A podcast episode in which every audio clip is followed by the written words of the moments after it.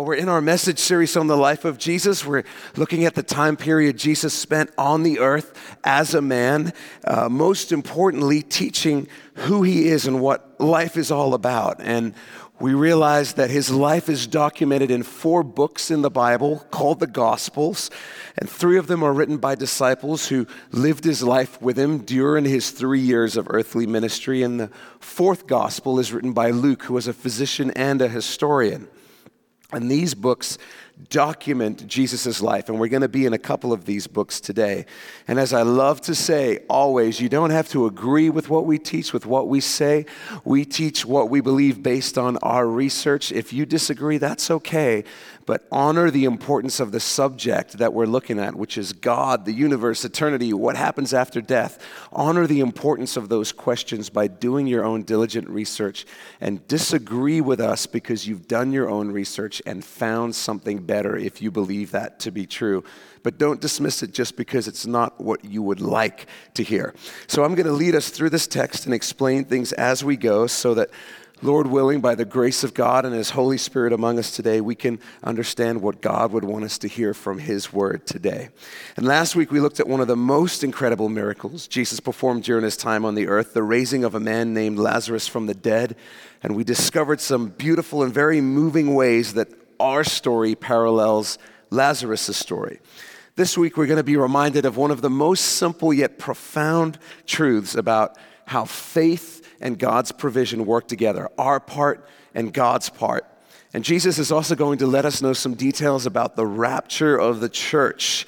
And we're going to find out that on that day, things will be far more normal than many expect. Far more normal than many expect. Let's jump in. We're going to begin in John 11, verse 45. John 11, verse 45, and then after a little bit, we'll turn to the Gospel of Luke. It says this Then many of the Jews who had come to Mary, this is Mary, the sister of Lazarus, who Jesus has just healed and raised from the dead, and had seen the things that Jesus did, believed in him. When you can raise people from the dead, it's a uh, boost to your credentials. But some of them went away to the Pharisees and told them the things Jesus did. Now, now is this not unbelievable when you consider this? It said, some of the Jews who had seen the things that Jesus did. Not heard the rumors, they had seen him raise a man from the dead. They had seen Lazarus, as we discussed last week, we don't know, shimmy, shuffle, hop out of the grave in his grave clothes, alive where he had been previously dead. They had seen him do that. And instead of saying, wow, we should really listen to what this man is saying, if he says he's Messiah, maybe he is. Their response is instead to tattle to the religious leadership. To tattle to the religious leadership. This is like the kid, you know, when you would hang out with a group of friends and one of you would do something amazing, like fit an unbelievable number of jelly beans up your nose, more than any other kid could. But there's always that one kid who doesn't understand the gravity of the accomplishment and who has to rush and tell mom that you were pushing jelly beans up your nose. That's what these kids are like. That's what these guys are like.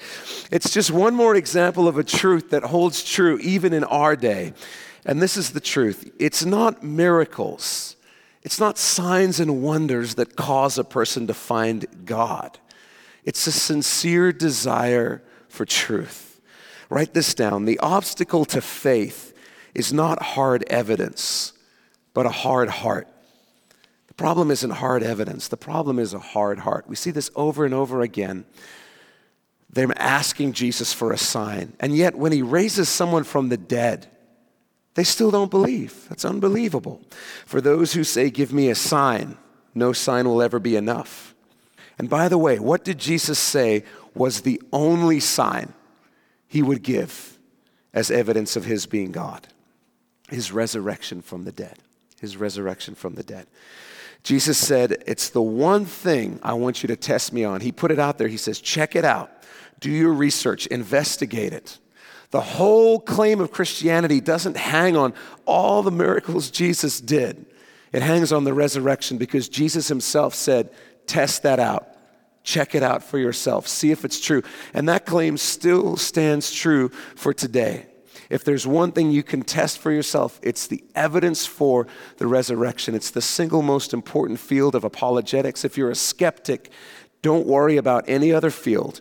Focus on the resurrection. Because let's be honest, if you're looking at evolution or young earth, old earth, if you're looking at life after death, none of that stuff matters if Jesus really rose from the dead. Because if he rose from the dead, then he really is who he says he is.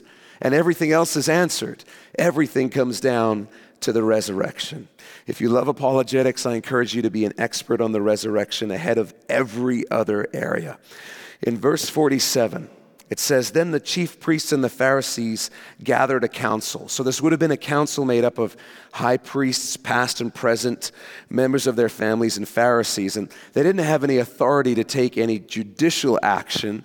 That authority remained with the Romans who were occupying Israel at the time, but they were the most powerful Jewish body in the country at the time. And in Jesus' day, the Sadducees were the ruling class of Israel, the Pharisees were a vocal minority. However, they both found common ground in their hatred of Jesus. And so they said, What shall we do? For this man works many signs. If we let him alone like this, everyone will believe in him, and the Romans will come and take away both our place and our nation. So here's what's happening they, they see what Jesus is doing, they recognize he's performing very real miracles, but their thoughts are not along the lines of, oh, praise God, the, the one we've been waiting for is finally here. Instead, their concern is, I can see where this is going. The Jewish people are going to rally around Jesus, and he's going to lead a political revolution against the Romans. And here's the thing we often hear that's what they wanted him to do. The people may have wanted him to do that, but the religious leaders didn't because they knew their history. You see, they knew there had been several attempts to revolt against Rome already, and they all ended disastrously because the reason Rome was able to establish such a powerful empire is because they absolutely crushed any attempted uprising. So it wasn't just, we will crush those soldiers in the uprising, it's, we will kill them, then we'll go kill their families, we'll kill their children, and we'll burn the villages that they came from just so that everybody knows this is a terrible idea to take on Rome. And so while the people are hoping that Jesus will rise up and lead a revolt against Rome, the Pharisees are looking at him and saying, This is going to be disastrous. Yeah, this guy does some miracles, but he also tells parables about sheep. I don't think that this guy can single handedly conquer the Roman army. They're expecting a Superman type figure to come along. And so they're thinking if the people rally around him, and he really does take on the Romans. The end result is going to be disastrous. Our people are going to be slaughtered. They're going to take away the little bit of power we have. We're not going to have any type of position of authority at all. We're going to lose the few rights and freedoms that we do have. Verse 49 And one of them, Caiaphas, being high priest that year, said to them, You know nothing at all, nor do you consider that, and then underline this it is expedient for us that one man should die for the people, and not that the whole nation should perish. Now, this he did not say on his own authority, but being high priest that year, he prophesied that Jesus would die for the nation, and not for that nation only, but also that he would gather together in one the children of God who were scattered abroad. So Caiaphas is speaking from his own position of selfish concern and ambition. He's concerned about the political security of Israel. He's concerned about keeping their positions of power. He has no idea that he's unwittingly prophesying the death of Jesus. He's just saying, hey, this is a good thing. Let him die. He can be a hero to the people, but there's no rebellion. This is all good. It's going to work out beautifully. He has no idea that he's prophesying the death of Jesus, who would lay down his own life as a sacrifice, as a substitute for all humanity, and offer forgiveness to all peoples. And that's a good reminder because Caiaphas is not actually supposed to be the high priest. A man named Annas was the next in line to be the high priest, and he had actually been made high priest before Caiaphas. Caiaphas was appointed by a Roman prefect because he was buddy buddy and considered to be somebody who would play nice with the Roman occupiers. That's how he got the job. So him and Annas were sort of co high priests. And yet, the original role of the high priest, according to the law of God, was to reveal the will of God. And here we see God using Caiaphas to do just that, to prophesy what Jesus is going to do, even though Caiaphas is actually trying to kill Jesus. God still uses him to get things to exactly the place he wants them to be. He even uses Caiaphas to say the exact words that he once said. And Caiaphas is even acting of his own free will. That's a good reminder in today's day and age and political climate around the world that every person who is in a position is ultimately there because of God. God allows them to be. And we're going to read a verse that I love over and over again in times of political upheaval. It's Proverbs 19:21. I love the way the ESV says it. It says, "Many are the plans in the mind of a man, but it's the purpose of the Lord that will stand." Another translation says, Many are the plans in a man's heart, but the will of the Lord prevails. To me, it's one of the most astounding things about God that we live in a, a universe and a world where there's an infinite number of free will decisions we all make. It, it's not just a, a linear flow chart, but it expands into multiple dimensions because this decision creates a alternate possible future this one this one and when you multiply out the number of free will decisions made by the number of people in the earth, it, it's infinite. It's infinite. And yet, the supremacy of God is that He can say, okay, everybody, do what you want. Exercise the sovereignty I've given you, exercise your free will. You can take as many left turns, as many rights as you want. I still know exactly where you're going to end up, and it's going to be exactly where I want you to at the exact moment I want you to. And it's astounding to me that in this, this sort of microcosm of political chaos that we see here, just in and around Jerusalem, there's chaos, there's upheaval, there's Satan's forces trying to destroy the Son of God. And yet everything will play out exactly as the Lord wants it to. He's in full control of the situation. It's astounding. It's astounding the supremacy of God. In verse 53, it says, Then from that day on, they plotted to put him to death. And the original language makes it clear that at this point it's firmly established. The only thing left to be done is the doing of it. They're not hoping for an opportunity. This is a thing where the word is out. Everybody knows. You see Jesus. They've been ordered to let them know. They're going to go and just kill him. That's their plan. When they go and grab Jesus in the garden and they arrest him, it's not to try him. They've already found him guilty of blasphemy. That's what's happened here. It's simply to carry out the sentence.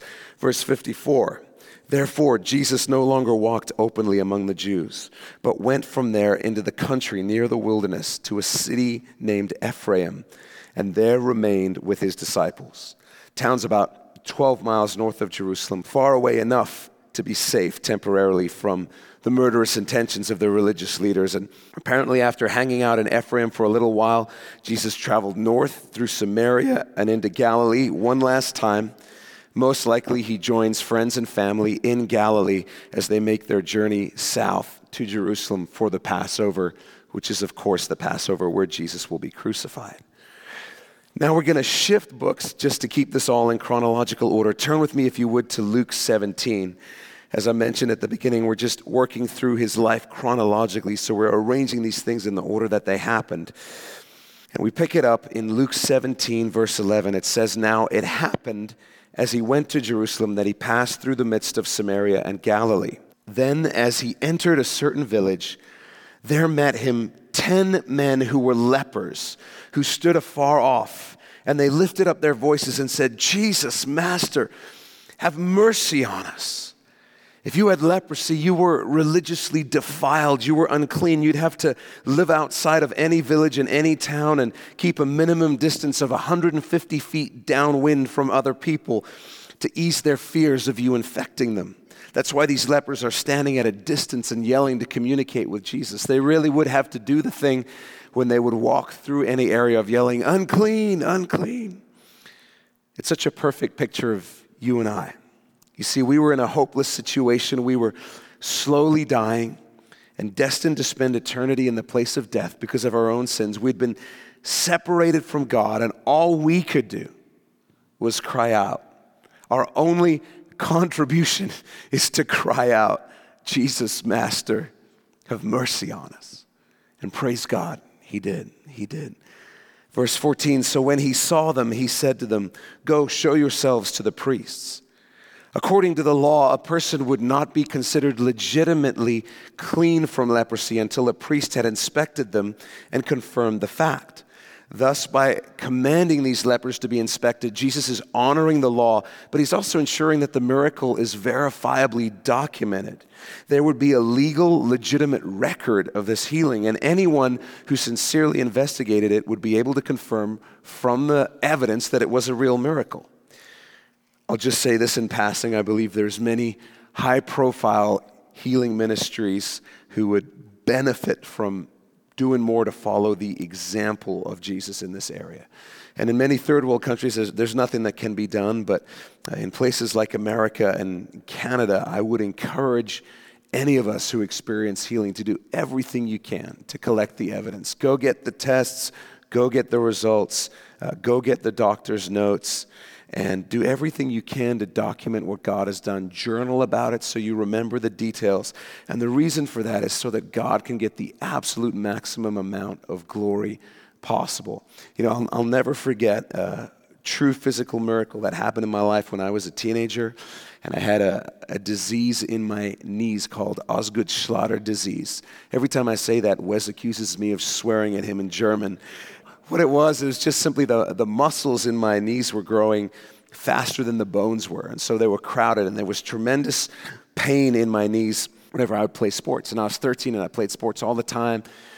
And uh, I had the x ray, and you could see it right there on the x ray that it was messed up. And we had uh, x rays taken by the guy who happened to be the team physician for the Dallas Cowboys at the time, was just coming through and treating sports injuries in the country I was living in at the time.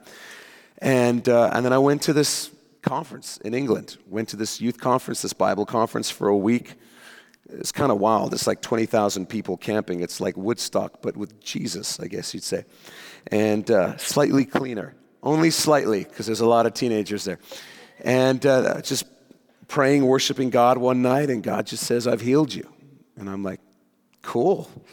And uh, somebody up front said, If any of you have been healed, would you just come up and give a testimony of that? So I came up and said, I've been healed. And a guy came up to me afterwards, said, I have the same thing. Would you pray for me? I prayed for him. He got healed as well. Went back, got x rays, and it had completely disappeared. Completely disappeared. This was something that was supposed to stay with me till I was 22, 23. And it was an instantaneous, immediate, and complete and verifiable miracle. It's amazing, does wonders for my faith to this day. And so I just say all that to encourage you whenever God does something great in your life, eh, take a detailed snapshot of it, you know. When he does a financial miracle, write down the numbers, journal it so that God can be glorified as you look back and you recount that story to encourage others. Now, this is huge. Jesus has given these 10 lepers a command. But check out when their healing comes.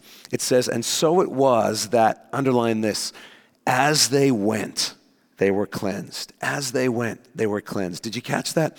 As they stepped out in faith and obeyed the Lord, they were healed. As they stepped out in faith and obeyed. Amos 3 3, I say it all the time because it's one of the defining principles of the Christian life. Can two walk together unless they are agreed? As these men got into agreement with God by obeying God, they experienced healing. So make a note of this. When we obey God, we align ourselves with His will, the greatest position of blessing we can ever find ourselves in. When we obey God, we align ourselves with His will, the greatest position of blessing we can ever find ourselves in. Now, I don't think this is some sort of wacky prosperity gospel or anything like that. It's, it's very simple. Here's what the principle says it says, when you choose to do things God's way, when you choose to honor God by doing things His way in any area of life, there's no better position you could be in to be blessed by God in that area of your life. It's very simple. If you want your marriage to be blessed, do marriage the way God says to do marriage. There's no better way to be blessed. If you want to be blessed in your finances, do finances the way God says to do finances.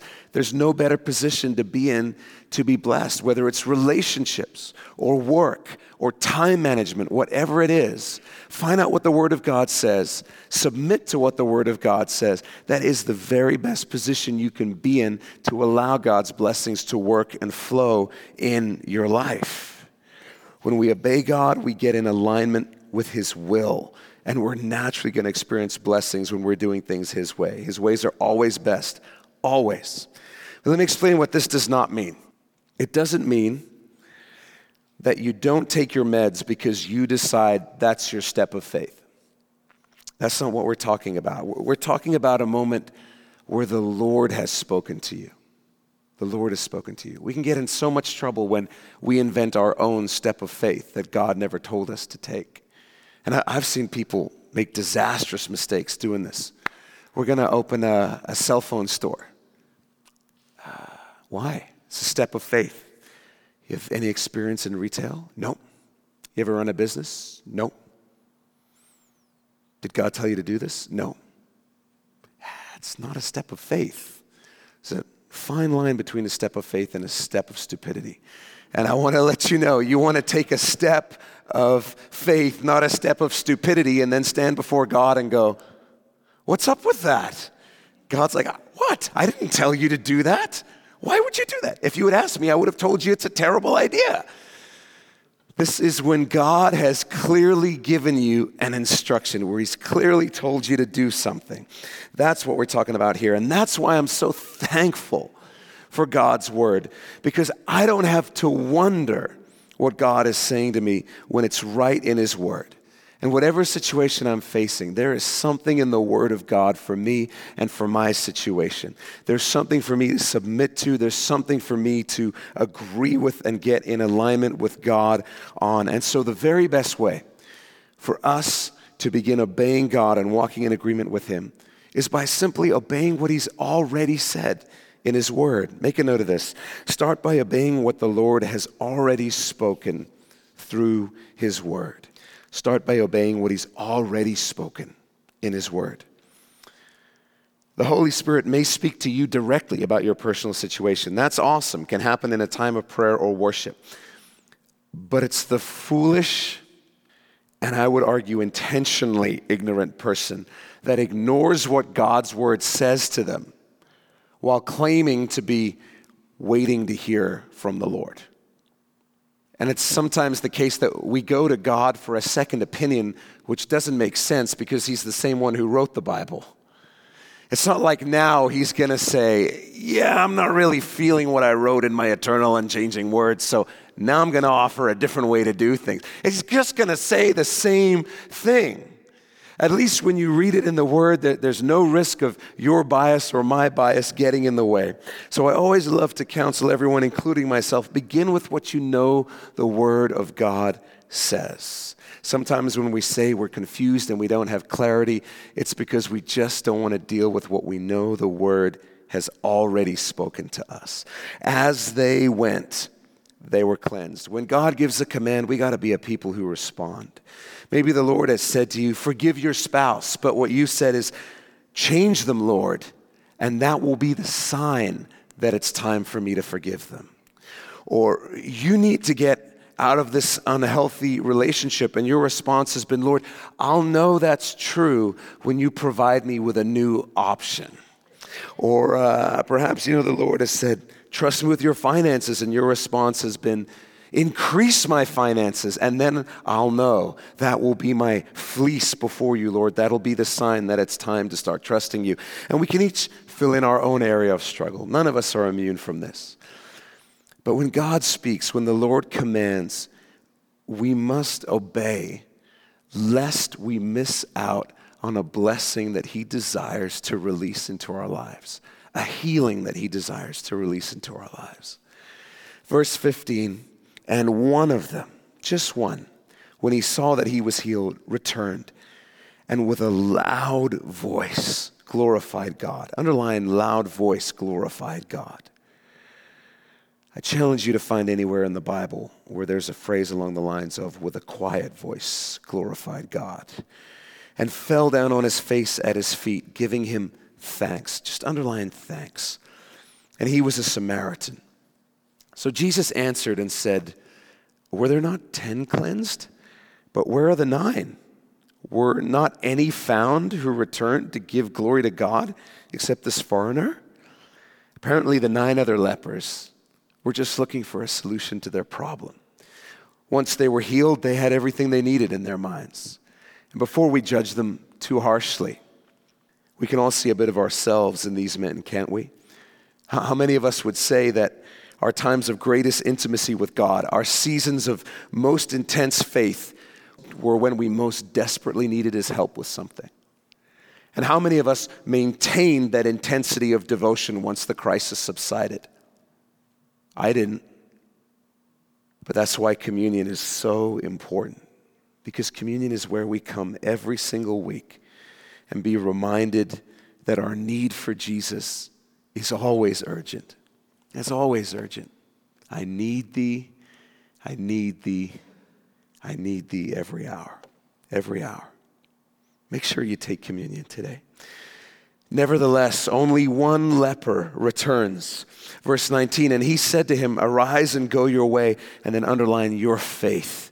Your faith has made you well. And the word well that's used there is the Greek word sozo. It means saved. So it's saying your faith has made you well. But that word sozo refers to the, the full sphere of salvation, which doesn't just include justification from sin, but it includes the beginning of that sanctification process, that inner healing, that being made whole. And what is happening is this man is being made whole on more than just a physical level. His faith in Jesus is apparently more than for just healing, it's for salvation.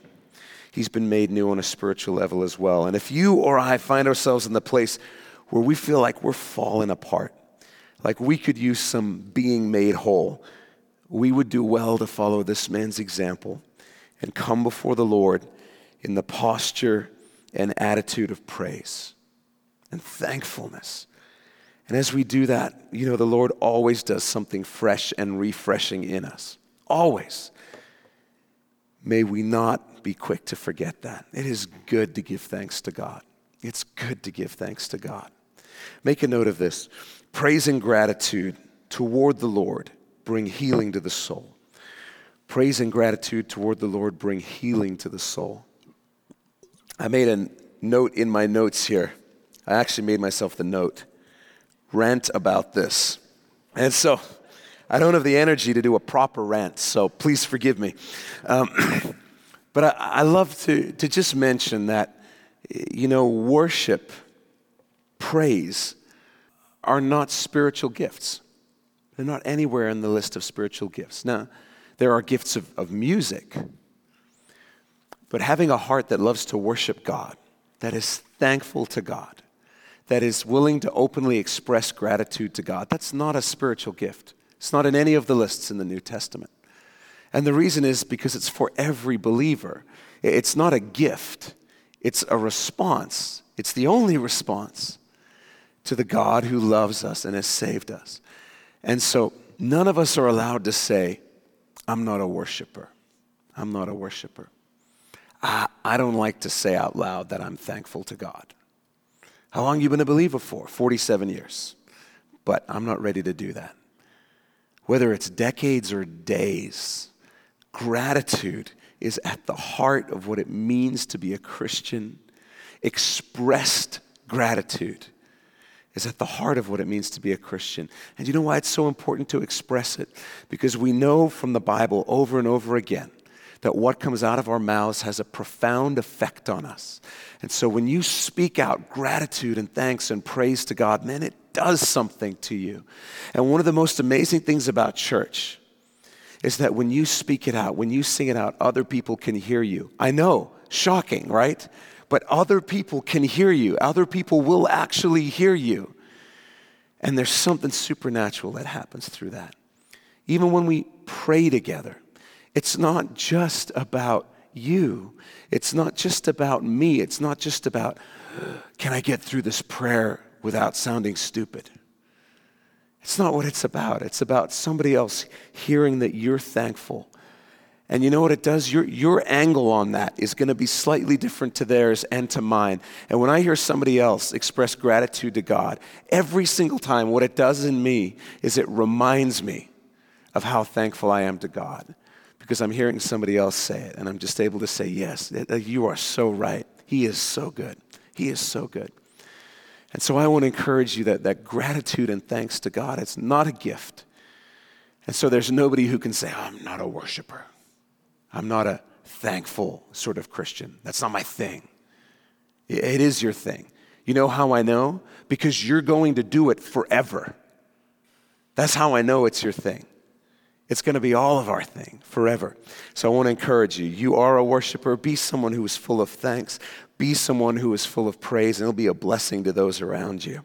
Now, before we keep going, we need to stop and have a little bit of revision because the time period we read about in the four Gospels in the Bible Matthew, Mark, Luke, and John is known as Jesus' first coming. It's the time when he came to the earth to live as a human man, live the perfect life that we could never live, then die in our place for our sins on the cross, only to rise victorious over death on the third day. The first coming was all about Jesus' death and resurrection, making payment for our sins so that our relationship with God could be reestablished.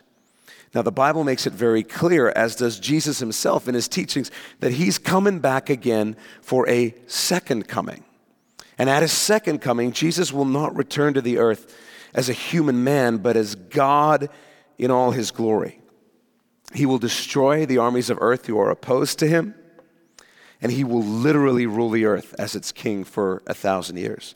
And his presence, just his presence on the earth, will restore the earth back to an Eden like state. Disease will end, famine will end, war will end. Everything that's wrong with the earth will be put right, and Satan will be bound up for those thousand years. Now, we also believe, as we read and study the scriptures, that there will be a rapture of the church, a taking up of the church. We believe that all those who belong to the Lord are going to be removed from the earth by Jesus before the catastrophic events of Revelation chapters 6 through 19 are unleashed upon the earth in the time period known as the tribulation. The tribulation, if you don't know what it is, is, is distinct from any other period of suffering on earth because the tribulation is God's wrath upon the earth, the full wrath of his judgment on those who have rejected his son, Jesus. That's what's going on. It's, it's really unprecedented. The rapture is Jesus coming for his church. The second coming is Jesus coming with his church. So the rapture happens, the church is removed. Revelation chapters 6 through 19 happen. The tribulation, then the second coming happens. Revelation 20, Jesus returns to the earth to rule and reign for a thousand years with his church. And as you read through everything the Bible says about the reappearing of Jesus in the future. So, if you took every single prophecy in the Bible about him coming back, about the future, you really find that it falls into one of two piles the second coming or the rapture. And if you view them as one event, you're going to find some very, very confusing and conflicting things. So, if you don't believe in a rapture, then you have to answer some things like, well, why does it say we're going to meet him in the clouds? It doesn't make sense that we go up to the clouds to meet him and then immediately come straight back down to earth. Why don't we just stay here if he's coming down here? There's all kinds of contradictions like this if you don't divide them and recognize that there's two separate and distinct events. So we build our belief in the rapture on a lot of things, but especially on the book of Revelation. And I'm just going to give you one quick reminder of the order, the chronology of Revelation and why we believe this. In chapter 1 of Revelation, make a note of this. The lampstands are identified as the churches. The lampstands are identified as the churches. If you don't know what we're talking about, go home and read Revelation 1 today. Obviously, I can't do a whole Revelation study this morning. This is just an aside as a little bit of revision and, and maybe to get you digging into this if you've never done this before. So, the lampstands in chapter 1 are identified as the churches, and together they are the complete church of Jesus, the New Testament church then we see that chapters 2 and 3 are letters to those churches. They're letters to those churches. And then chapter 4 begins with the Apostle John, who is receiving this revelation, being called up to heaven. And then we find in chapter 4 that those same lampstands are now also in heaven. They've gone up to heaven with John. They've moved from earth to heaven at the same time as John. And that's why we say that the church is there with John in heaven with Jesus. And we believe that the rapture is marked by Revelation chapter 4, verse 1. As an aside, we also notice that the 24 elders in Revelation 4 are identified as believers, the redeemed, the church, basically, again. And they cast their crowns into the glassy sea that is before the throne of the Lamb. And they do that before the Lamb opens the seven sealed scroll, which unleashes the tribulation. The order of these events is very, very clear in the book of Revelation. It might be confusing if you've never heard this before. So you can pick up our Revelation series in the back and we'll walk you through it. But it's just a small example of why we hold to what's called a, a pre trib view of the end times, where the church is raptured pre tribulation, before the tribulation comes on the earth. So we're not looking for the second coming, we're looking for the rapture. We'll return to the earth with Jesus at the second coming. We'll rule and reign with him on the earth. And that's just a quick bit of revision to help us make sense of some of the subjects that are going to come up now in the text.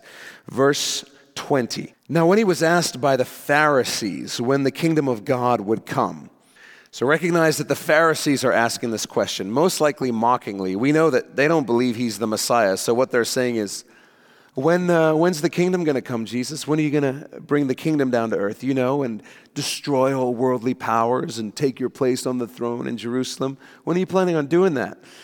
He answered them and said, The kingdom of God does not come with observation, nor will they say, See here, see there.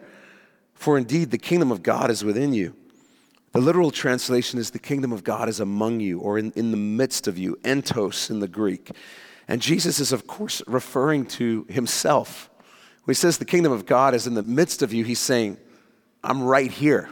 I am right here in front of you because wherever the king is, you'll find his kingdom.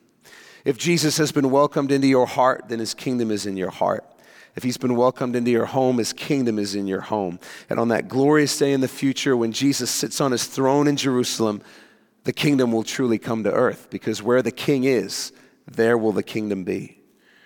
The Pharisees' concept of the kingdom of God was an overpowering Messiah, the, the Jewish Son of God, who would absolutely crush all the Romans and restore Israel to its rightful place of preeminence on the world stage. And as we said, the concern was with Jesus, they were thinking he's not that guy. And this is going to be bad for the Jews if any sort of uprising happens. And what they didn't understand what Jews still don't understand to this day is that Messiah, Jesus, will come not once, but twice to the earth. The first time he came as the suffering servant, the second time he'll come as the conquering king. And in the minds of these Pharisees, their greatest need was freedom from Roman occupation. What was their real greatest need? Forgiveness. Forgiveness. Just like us, they need forgiveness more than anything else but they're too proud to see their need for forgiveness. They really believe that they can measure up to God's standard of perfection. So their pride has made them blind to what Jesus has come to do. And he's trying to explain to them that his first coming is all about the kingdom of God coming into the hearts of men, while his second coming will be about the kingdom of God coming onto the earth. You see, if God just showed up on the earth in his full glory state and started fixing the world and making it great, but he hadn't dealt with our sin, it would be like a party that none of us were invited to. They didn't understand that. Hey, if, if Messiah comes, if the kingdom comes right now, but your sin isn't dealt with, you can't come to the party. You're not welcome.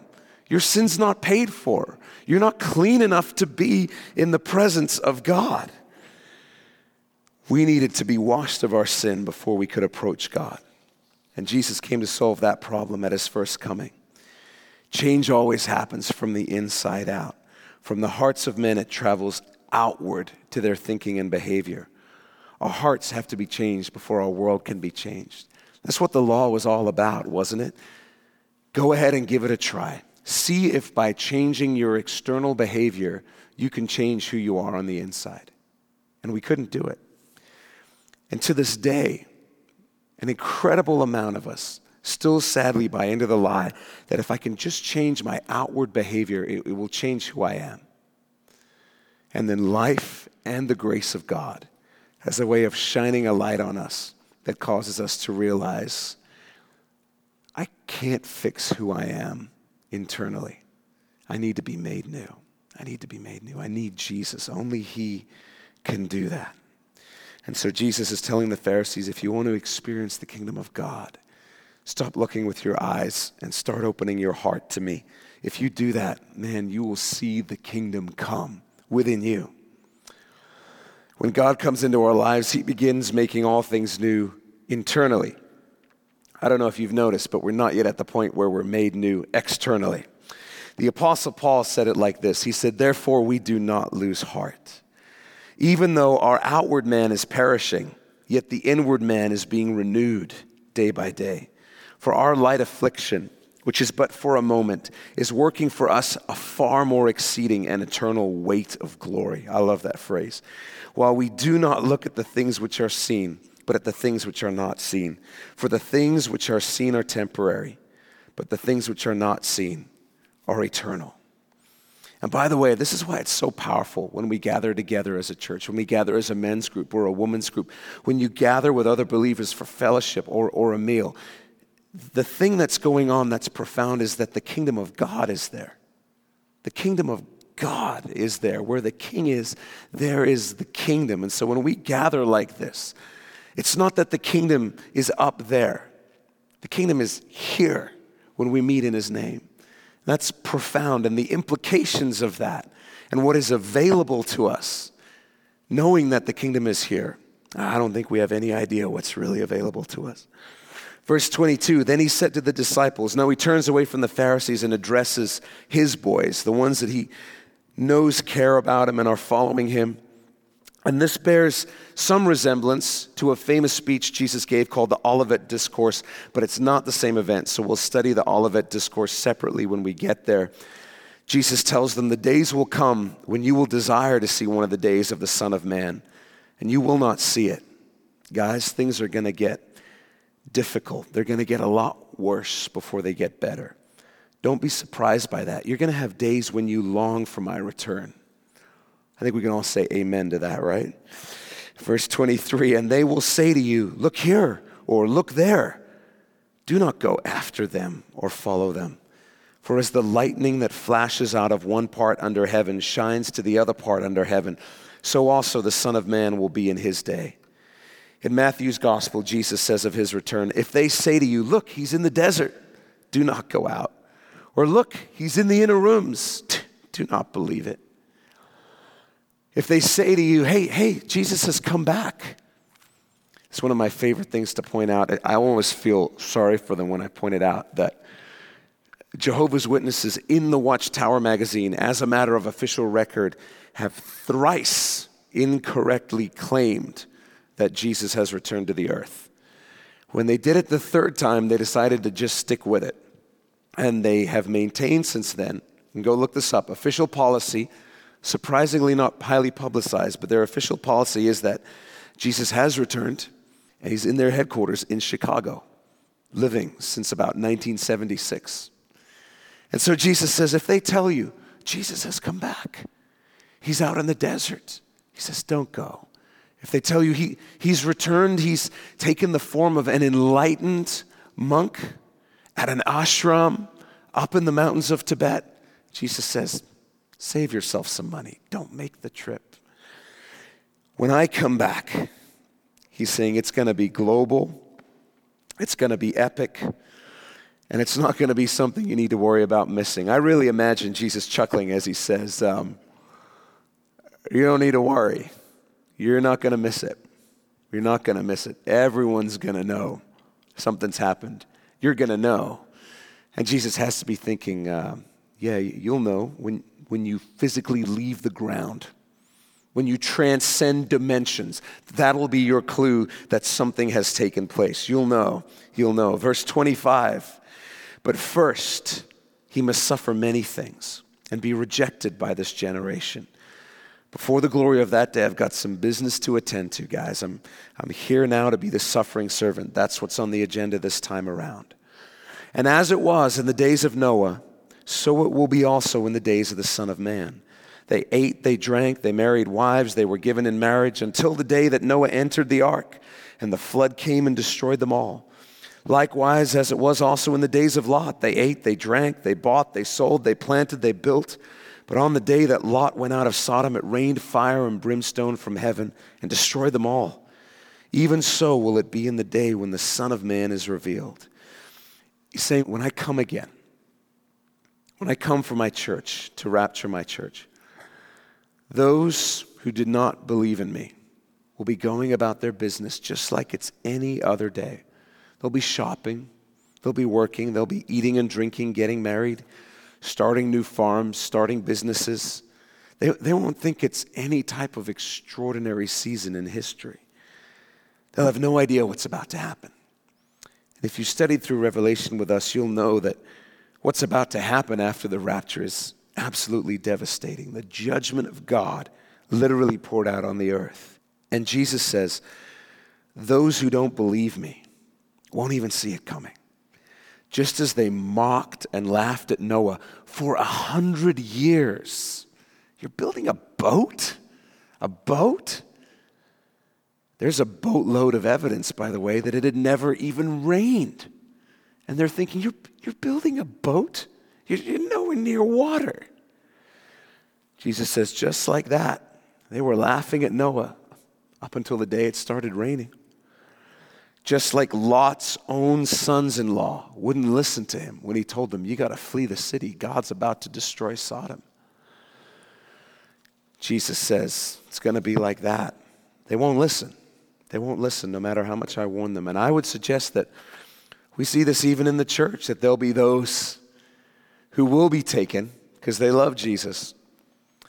But right before they're taken, their stance on the rapture and the millennium and all that will be like, oh, come on. Everything's going on like it has been. You crazy folks at New Hope Church, you've been talking about Jesus coming back for years. Give it a rest. Everything keeps moving forward, just as it always has. At least they'll be with us when we get to say, I told you so. I praise God for that. No. The day of the rapture. So make a note of this. The day of the rapture will seem like any other day to those who don't know the Lord. The day of the rapture will seem like any other day to those who don't know the Lord. Such will be the degree of their spiritual blindness and hard heartedness. And if you read everything the Bible says about the season of history, it's going to be it's going to be madness. And, and we can see this happening already. I don't know if you've experienced the same thing, but I describe it to people like I feel like we're all like the frog that's being boiled in hot water, in that our world is on fire right now, and we don't perceive it. We, we don't perceive it because it's just been turned up slowly and slowly, and it's just been happening all over. And the stories just seem to have always been there. Already, it feels like, ha- haven't there always been Muslim extremists blowing stuff up every weekend? Hasn't it always been? It hasn't always been like that. Hasn't there always been volcanoes going off and devastating disasters happening every year? N- no. And we forget that the, the world is on fire right now, but still where we are for most people. It's just any other day, any other day. And there can be signs all around us, and we just don't see because we were there as the temperature got turned up, turned up. Noah and his family are warned that judgment is coming to the earth, and they're provided with a means of escape.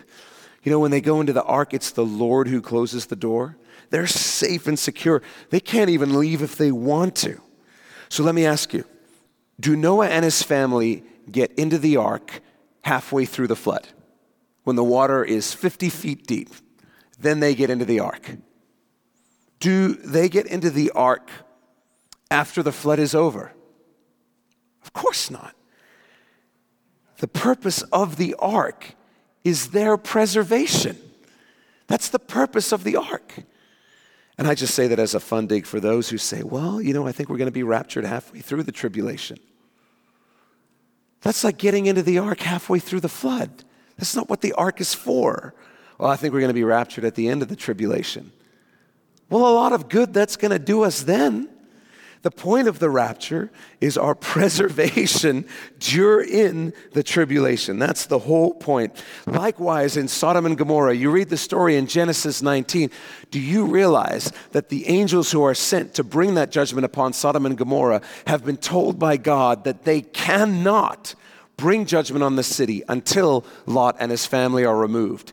It is a prerequisite condition it's got nothing to do with Lot's timing or if he runs fast enough. They cannot bring judgment on the city till Lot is removed from the city to the place of safety. Lot's the picture of the believer because unbelievably, Peter tells us in the New Testament that Lot was a righteous man. And if you read Genesis 19, he's one messed up righteous man. But there's hope for all of us because Lot was counted as righteous for the same reasons you and I are the goodness and the grace of God and our faith in His grace and goodness. Lot didn't die in Sodom just because he had the misfortune of being in the wrong place at the wrong time. No. You see, the Lord removed him. He did what he always does he removes the believer before he pours out his judgment. Verse 31, Jesus says, In that day, he who is on the housetop and his goods are in the house, let him not come down to take him away. And likewise, the one who's in the field, let him not turn back. And then he connects these two examples together with this phrase Remember Lot's wife. Remember that strange incident as Lot is being led by the hand by these angels out of Sodom as fire is raining from the sky, destroying the city. They're told, Don't look back. And Lot's wife looks back. She turns into a pillar of salt. You go, man, that seems sort of harsh. But it was simply a revelation of something much deeper that was going on. You see, she didn't just look back out of concern, she looked back out of love and devotion because that was her whole world. She wasn't excited to be being freed from the place of evil. Her heart was fully given to that place. She loved it. It's where her treasure was. And so she's mourning as she's being pulled out of a place that is wicked and depraved. She's grieving over it. She's a picture of a person who God is trying to rapture, and they're going, ah, ah, let me get my phone. That's what she is. And she's not saved because she wasn't saved. She wasn't saved. And so, what Jesus is saying, listen, when the rapture happens, if your response is, oh man, the rapture's happening, uh, and you go to grab some stuff, or your first response is like, oh man, I can't believe I never had time to. He's saying, listen, if that's your response, don't worry about it. You're going to be left behind. You'll get your wish, you'll get to stay. Because if that's what you really want, then your heart doesn't belong to God anyway. Because when your heart belongs to God, when the rapture happens, your response will be, finally, let's go home. Let's go home. Drop whatever you got. Let's go. He's saying, listen, don't turn back. But even more than that, don't find yourself with a heart that wants to turn back because then you will get to stay where your heart is, right here, right here. And you don't want to be here when that happens. Write this down. Jesus counsels us to ensure our hearts are in heaven and not tied up in things on the earth. Counsels us to ensure our hearts are in heaven. What did Jesus say? Just the simple truth. Where your treasure is, there your heart will be also. And then Jesus says in verse 33 Whoever seeks to save his life will lose it, and whoever loses his life will preserve it. If you spend your life trying to save yourself, satisfy yourself, bulletproof your life, build a fortress down here, Jesus says you'll end up losing everything. You're still going to die. None of it's going to go with you. But if you'll give your life to Jesus, if you'll lose your life, well, He'll give you life forever. You'll gain life like you've never known before. He says, I tell you, in that night, the night of the rapture, there'll be two men in one bed. And in our day and age, I got to point this out. It's not a commentary on the gay lifestyle, it's simply a reference to the mat like sleeping areas that were used by multiple people at the same time. Most homes had one bed, this square area, and everybody slept on one bed. If you had brothers, anything, you're all sleeping on one bed. That's what it's talking about. So it says there'll be two men in one bed. The one will be taken, underline taken, and the other will be left. Two women will be grinding together like grinding wheat. The one will be taken, underline taken, and the other left. Two men will be in the field. The one will be taken, and the other left. So, the first thing I want to point out is the time of day this is taking place is very, very interesting because we see some sleeping, that's night. But then we see some grinding wheat to make bread, and that's what they would do early in the morning before breakfast, after the sun had risen, though. And then we see others working in a field. This is the main part of the day. And this is fascinating to me. All this to say, these specifics are given to us so that 2,000 years later, we would be able to deduce that this is an event that is happening instantaneously, simultaneously, globally. It's happening at the same time all around the world. And that's amazing because at this time in history, nobody has figured out yet that the world is round. Nobody's figured that out. Nobody knows that it's day on the other side of the earth when it's night on the other side. Nobody knows that yet. But the Lord knew, and He put it in His Word. And that's why the, the deeper you dig into the Word of God, the more you discover that science is actually always playing catch up to the Word of God. Always. The Bible has commentaries on dimensional realities that uh, quantum physics and theoretical science is only beginning to scratch the surface of right now. Bible has profound, profound scientific insight in it. So write this down. The rapture will be an instantaneous, simultaneous, global event. And without getting too sidetracked, we obviously believe this is a reference to the rapture. Some of you may be aware that there's other camps that hold Jesus is talking about here the destruction of Jerusalem at the hands of the Romans in 70 AD, but I really think the language suggests otherwise, specifically the use of the word taken. For Bible students, you'll be aware that whenever a word is repeated in the Bible, whenever the word seems to be redundant, Jesus is saying, I really want you to notice this. This is the emphasis. And so, what is the emphasis in this text? It's one word, it's the word taken. It shows up three times in three consecutive verses. And the Greek word for taken that's used there is paralambano. And it's the word used by the angel to tell Joseph to take Mary as his bride. It's the word used to describe Jesus taking Peter, James, and John to the Mount of Transfiguration. It's the word used by Jesus when he says to his disciples, I go and prepare a place for you. I will come again and receive you to myself. Paralambano, you to myself, that where I am, there you may be also. Wherever this word is used, it's always about moving someone from one place to another, and it's always a journey of ascent. It's to somewhere higher, not geographically, but spiritually, always.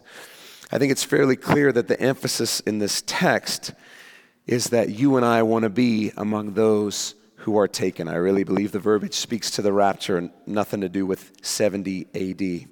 Verse 37, it says, And they answered and said to him, Where, Lord? So he said to them, Wherever the body is, there the eagles will be gathered together. And I'm just going to be completely honest with you. This is one of those rare verses that pretty much nobody understands. Absolutely nobody. And what makes it even more confusing is that the word eagles is actually better translated as vultures, which only complicates matters. There are like several really, really, really weak explanations I heard. I was listening to one pastor. I really thought he was going to have something good for me. And he said, he said, you know, what does it mean? I don't know. But I do know this. They that wait on the Lord will mount up on wings as of eagles. And I was like, oh, come on, come on. That's not an explanation. And uh, he still got his amens, though, so I probably should have just gone with that. But uh, I just want to tell you straight up there's very, very weak explanations for this. I did the research. I have no idea what it's talking about. And so I'm most comfortable saying this verse is a mystery. that is going to be revealed at a later time. I'm absolutely confident of that, but I'm not going to try and twist and turn it into something it doesn't actually say. Maybe in our men's and women's groups, we can do a little digging this week and see what we can come up with. Well, we're almost done. Thank you. You've been so patient. The Jewish rabbis believe, and I think accurately, in the concept of a remez.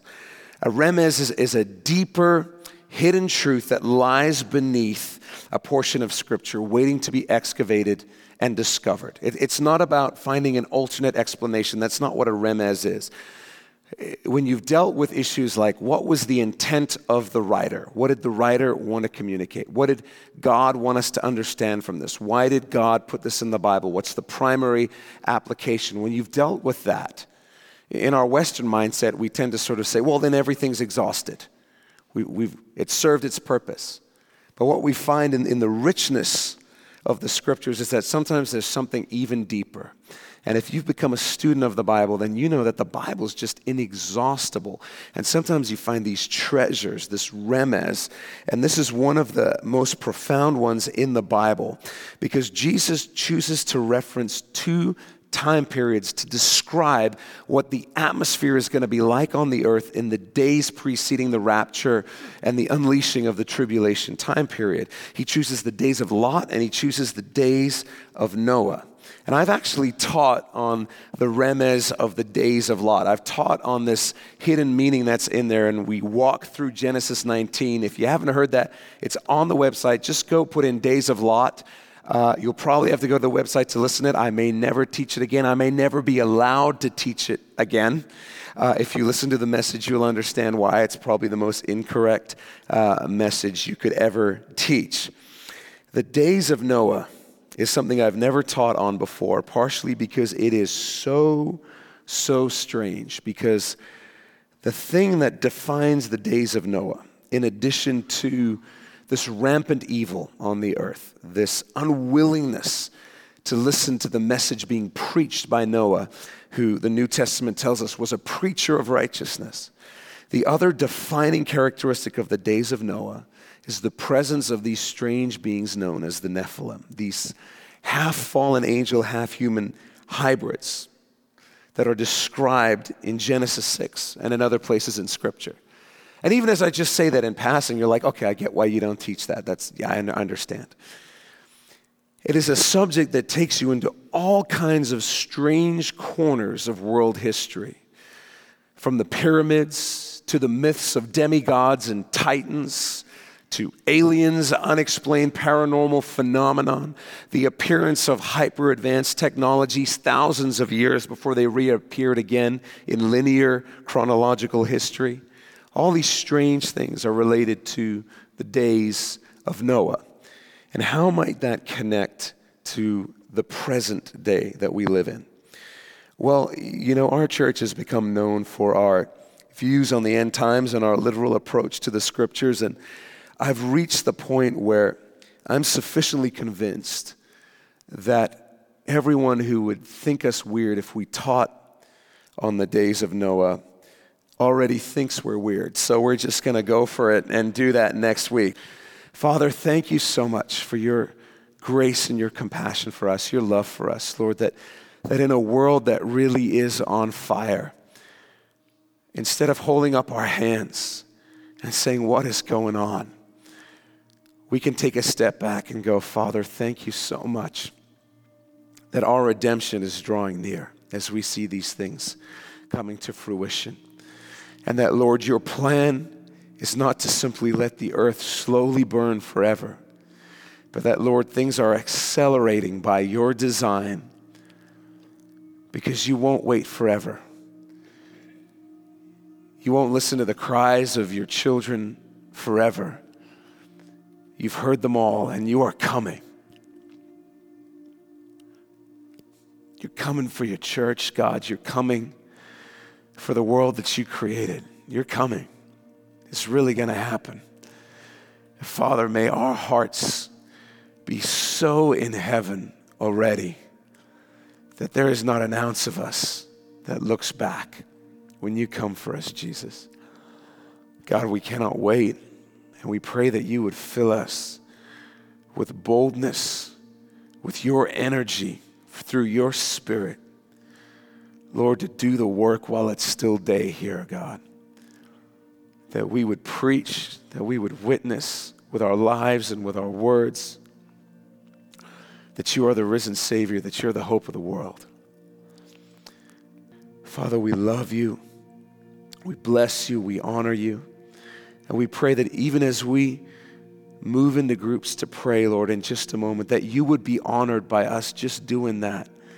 That we do this because we really believe that the kingdom is among us. We really believe that when we speak, you hear us. We really believe that it, as we call upon you as our Heavenly Father, you look down on us as your sons and daughters with love. And God, you act because you love us. We really believe that, Lord. May that bless you and honor you today. May you be pleased with our love for you, Lord God, and our belief in your love for us, Jesus. Well, thanks for taking this time to listen and be in the Word of God with us. If you've never given your life to Jesus, then you need to go to our website, mynewhope.ca, right now. When you get there, you'll see a graphic on our homepage that says the gospel. Click on that and you'll be able to watch a short video where we share the best news you'll ever hear in your life. It's more important than whatever else you're doing right now. So stop whatever else you're doing, go to mynewhope.ca and click on the gospel. If God has blessed you through this message, we'd love to hear about it. Shoot us an email at info at mynewhope.ca and let us know how God has impacted your life through His Word. If you're in the greater Vancouver area, I want to invite you personally to come and be a part of New Hope Church. We believe God is doing something real special as we grow together in our faith and love for Jesus, and we would love you to be a part of it. And finally, if you'd like to support the Bible teaching ministry of New Hope through financial giving, you can also do that through our website. Just go to mynewhope.ca/give. Thanks again for listening. Thanks for being in the Word of God with us. And always remember, God is with you.